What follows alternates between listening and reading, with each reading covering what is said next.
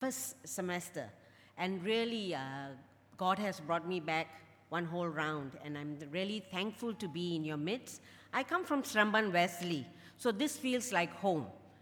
People look familiar. Our ages look familiar as well. And really, I'm so thankful to see all of you this morning. Let's go to God in prayer. Father, we cannot thank you enough this morning that even as we worship you on this Father's Day, your word comes to us and you talk to us about our lives and how we live it. I pray that your Spirit Himself will open your words to us so that as we hear your words, your word will encourage us. So help us, Lord. In Jesus' name I pray. Amen. Now, thank you for the scripture reader who uh, spoke the word of the Lord, and really it was a mouthful of names. So many names to follow. And you know, to make it concise for you, it's about the life of one man, Josiah.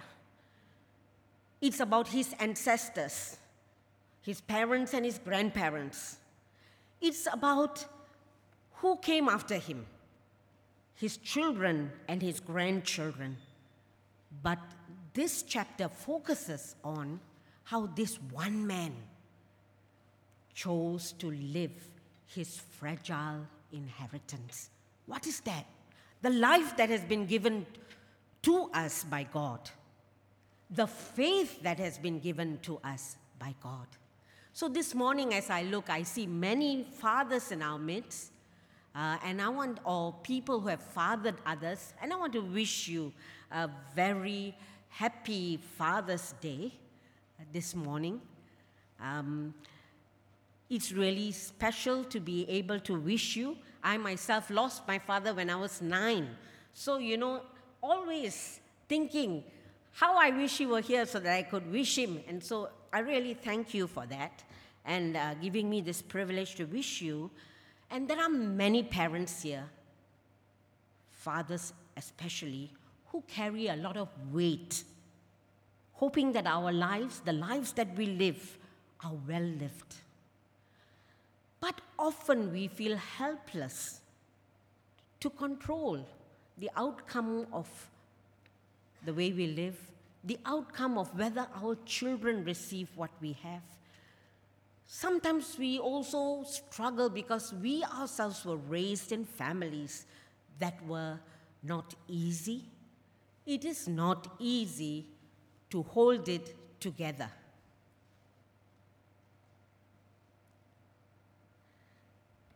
holding life together is very, very tough. And one of the reasons is because really many changes happen, like roller coasters that affect us. In Josiah's time, it was many things that were changing, not only from uh, the, the, the kingship passed on from his father, his grandfather to him, but also the superpowers were changing. It was the powers of Assyria changing the whole dynamics when Babylon was taking over. Our life is no different because right now, what is happening in Malaysia is actually shaped by the superpowers that exist in our world today. China and US are the ones that are making our currency go up and down, up and down. What is happening outside is shaping what is happening within the country. Not only that, you know, the kind of roller coaster changes that make it hard for us to hold our life together is also the kind of information we get. There has been an explosion of information and knowledge. We know a lot, but sometimes we don't know how to sift that knowledge. You know, like Pastor was just praying, sometimes we hear news and we don't know whether it's fake news or real news. Not only that, what do we do with all this information? Is sometimes too much and it changes us. But the other change that is really going deep into our lives is this almost every system in our life is breaking down economy, national politics, I mean, we chose a new government, but it's so hard to change because many things have already been broken in the system. Families, churches, communities, many things are breaking down. And the one that affects us the most is families.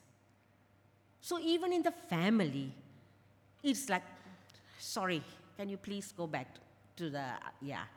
Even in the families, it's really like a roller coaster because fatherhood has, is being replaced with earning a livelihood. And so many of our families, we are used to really being having the parent figure or parent figures absent. Faith is battered and twisted as we live our lives. The parents struggle with faith even as we live out there.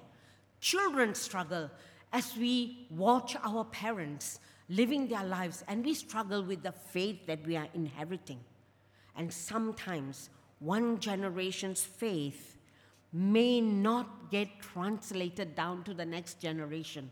So maybe my generation, I'm faithful, how can I be sure that my children, my children's children, continue that legacy? We cannot be sure. It is the same for Josiah's family as well. Next slide, please. When we look at Josiah, really you see the roller coaster history affecting his life. Do you know, Pastor spoke the story? He ascended the throne at eight years old. Who on earth would put an eight year old as a king? But he became king at eight years old, and you know, he didn't have a good start because his father and his grandfather were not the best of people. I've, I've located for you a few of the great great grandfather. Let's start with Uzziah. Uzziah is the great great great great grandfather. He was a good king, largely. He was good. He led a good example, but he did not lead his people completely to follow the Lord. And towards the end of his life, he took things into his own hands. He did something wrong in the temple of God. He died with leprosy. So, towards the end of his life, he failed, just like you and I. We have good times, but we also fail. Then his son, Jotham, took over. Jotham was basically quite a good king and set a good example, but he was not able to lead the country to follow God wholeheartedly. No fault of his own. But then came Ahaz. Now, Ahaz, his son, completely failed. He turned away from the Lord. He even burned his children as sacrifices. And he gave a very poor example to his next generation. But what? His parents were good, his grandparents were good, but he was not. How come? Because each generation is responsible for our own lives. There are many children sitting here, and you say, I'm like this because of my parents. True, but we are still responsible for our own inheritance. And then you see Hezekiah, who had a very bad father, but he was a very good follower of the Lord. And he brought the people back. But again, towards the end of his life, he got a little proud, so he showed off to the Babylonians all the things that he had in his household and in, in his palace and in the temple. And God said, Because of your pride, one day this will be taken over. But the worst king ever in the history of Old Testament is Manasseh. 55 years of rule. And he completely turned the whole country into a pagan country, no more belonging to the Lord. They not only worshipped all the Baals and all that, they started worshiping the stars and offering sacrifice after sacrifice of their children, so much of bloodshed that God said, This country will be under judgment, you'll be taken away. But towards the end of his life, this bad, very wicked king turned back to the Lord. And God forgave him. But the whole country had already turned away. And it was during this time that the word of the Lord got lost. And then his son Amon was no good. And then you come to Josiah. How come this eight year old became a great follower of the Lord? That's because the Lord was always working to raise up pillars alongside these people. Not in the family, maybe. So there were these prophets during this time, especially key was Isaiah during the time of Uzziah, Jotham, Ahaz, and Hezekiah, who set a very good example. And during Josiah's time itself, Jeremiah was the prophet. So, you know, there were people who helped them to live their faith. They cheered each other on. But all the while, the outside powers were changing hands Assyria and Babylon. Next slide, please. Now, why I'm speaking about this on Father's Day is this we live lives and we need to follow certain trails and know where there are pitfalls, but at the same time, what will help us? Now, when we look at the past, next slide, please. When we look at the past, Josiah's immediate past is bad. His father, his grandfather were completely wicked kings. It was the darkest hour of Judah's history. But his grandfather gave him a good start. So, grandparents here, you have a place to play as well in the lives of our children because his grandfather was a good king in the midst of his own parents being bad. And all these are the inheritance we leave behind long after we are gone. But if you look at verse 2 of 2 Kings chapter 22, it says this Josiah did what was right in the eyes of the Lord and followed completely the ways of his father David. Now, who is David? Long, long, long, long, great, great, great, great grandfather. But his inheritance is still echoing down. Never doubt, never doubt that our lives lived in faith by God can be used even long after we are gone to influence and to raise up generations after us. Because in the Old Testament, records were kept of what each generation did. And that's why we as families need to be storytellers of, you know, what our grandparents did, what our parents did, so that these legacies can be kept. But more important than the past is Josiah's own present. Next slide, please. If you look at verses 13, 3 to 13, you will see three things there that made Josiah different. If you want to find more of Josiah's story, you will also find it in Second Chronicles chapter 34. And from there, at eight years old, he descended to the throne, but at 16, when he was an MYFer, he, the scriptures say in Chronicles, he began to seek the Lord. And then, when he was 20 years old, this is from Second Chronicles, he began as a king to remove all the idolatry from the country and completely removed it from the country. He began to exercise leadership. And as continuing of that, we find this chapter where he sends people to rebuild the temple, to repair the temple. Why? Not because buildings are important, but in those days when the house of the Lord was in ruins, you are bringing dishonor to your God. And so for Josiah, he set apart all the money collected so that the temple can be repaired, which had been stripped by his grandfather of all its glory and the gold all sold off, so that God could be honored.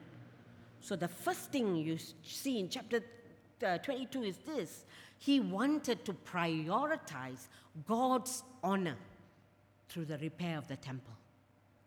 The second thing, as a result of that, which was life changing, is this.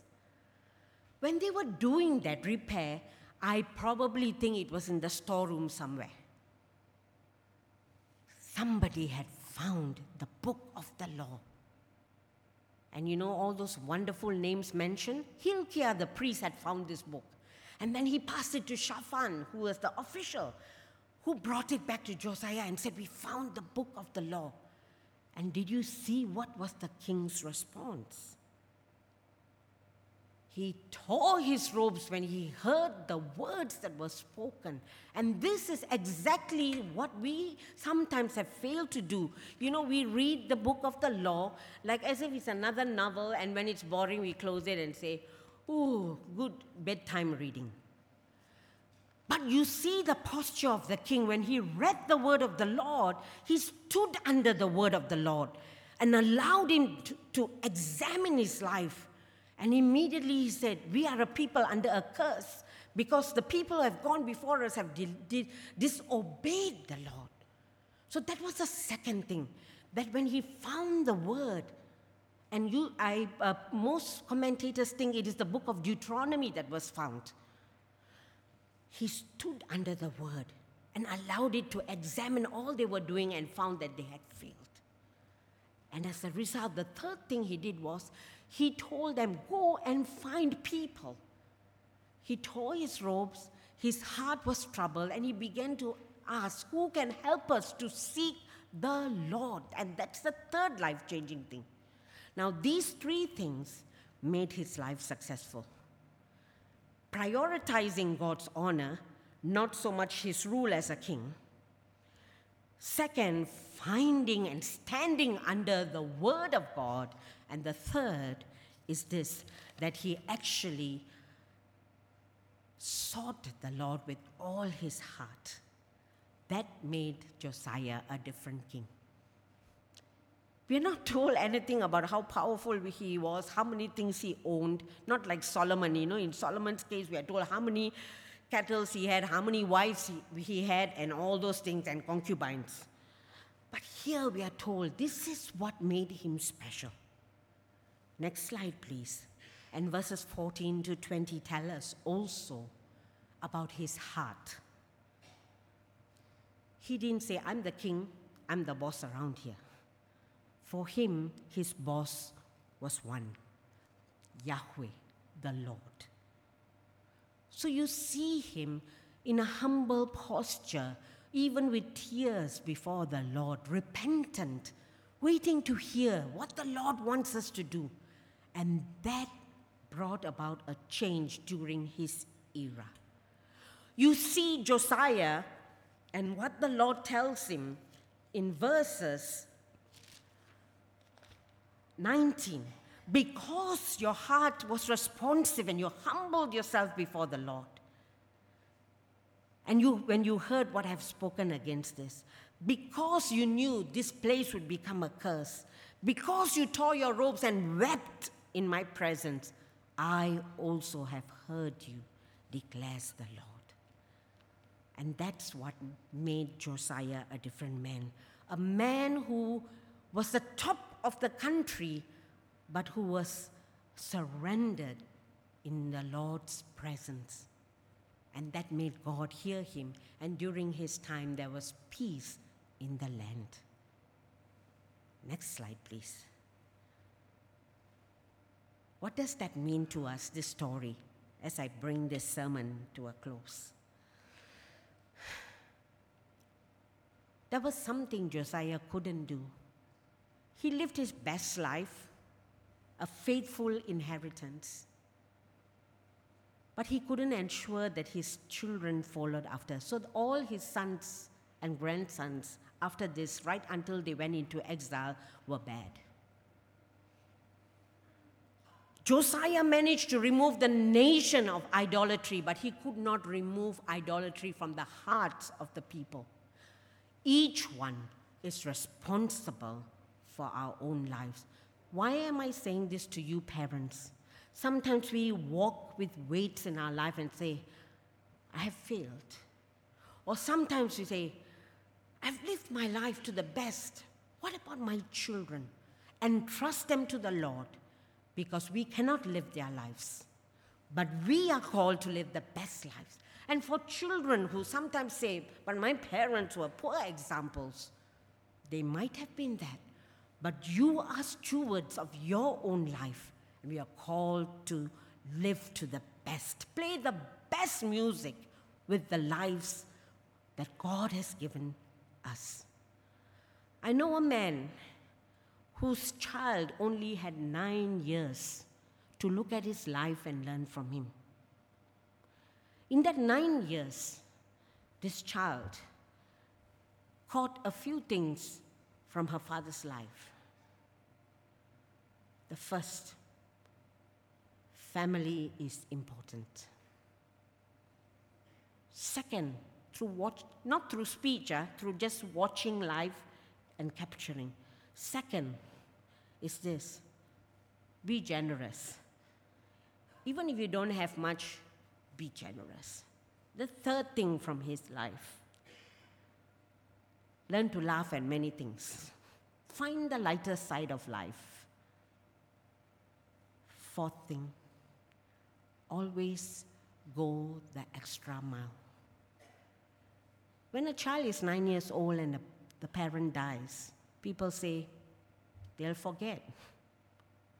I can tell you, I never forgot. This became the DNA in my life and guided me through my teenage years, through my university years, when I made choices. This is the question I would ask What would Papa do? This is the question that I would ask what about what would he think about this job?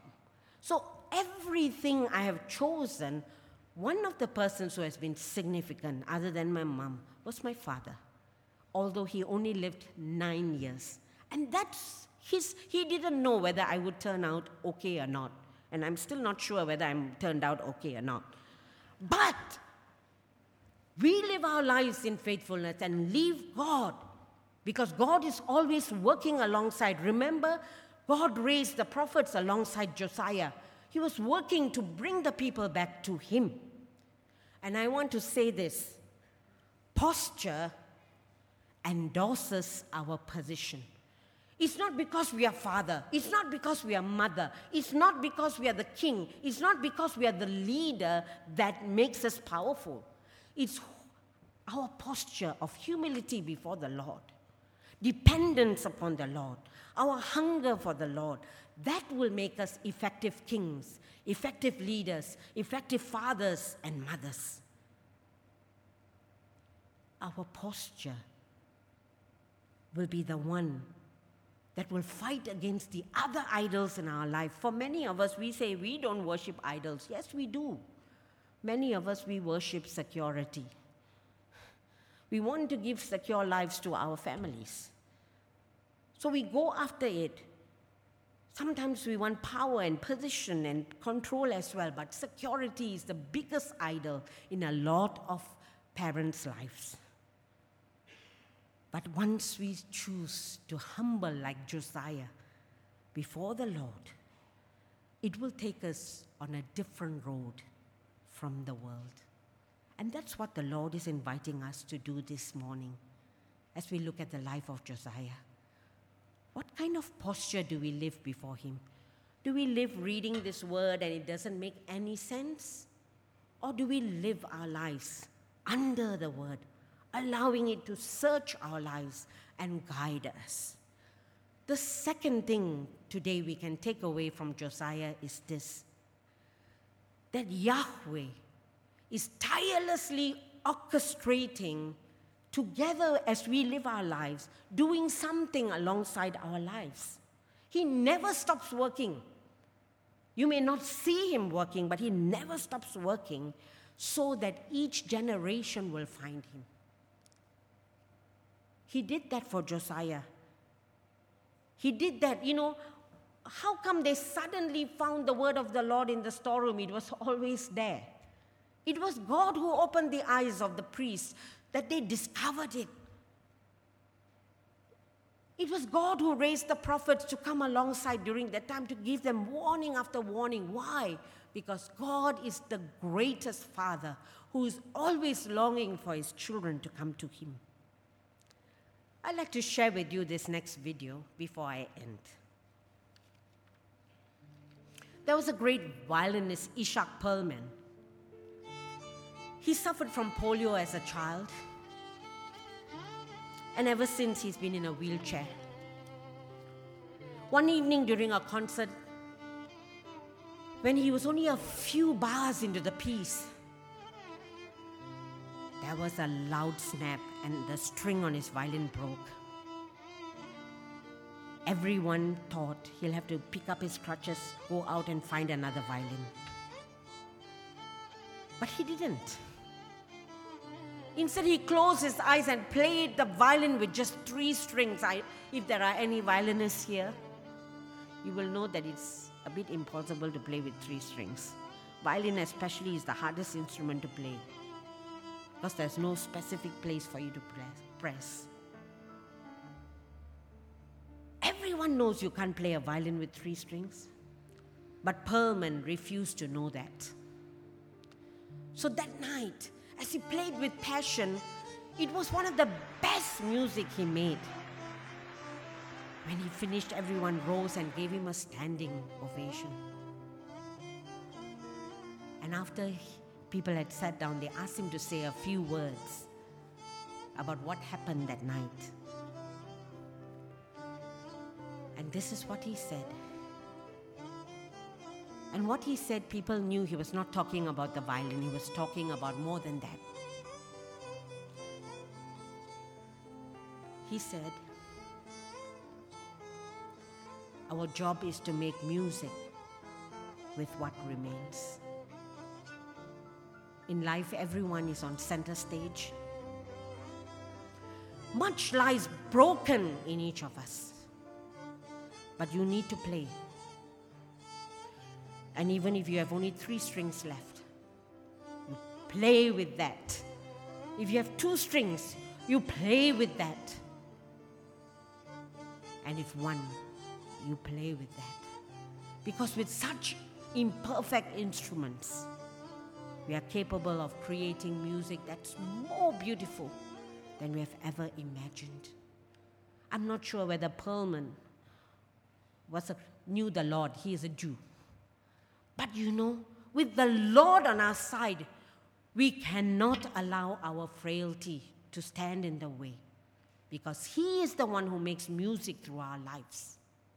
And we need the spirit of Josiah the ears to hear, the tears before the Lord, the humility before the Lord, and then play our best music with the life He's given us and trusting that God will use our lives as a blessing to the generations that come after us. So, fathers, especially, mothers, grandfathers, grandmothers, children, we have one life. Let's play the best music with the inheritance that we have. Let's pray. Father, we thank you for this life. We thank you that Josiah showed us three things. One is to honor you, second is to stand under your word and let it be our guide, but third, to bear open his heart before you and to be humble. Lord, as we live our lives, give us the grace to play our best music. And as we worry about our children, let us entrust them to you knowing you will do much more than we ask. So bless us today as we go and help us to play our best music. In Jesus' name we pray. Amen. God bless you.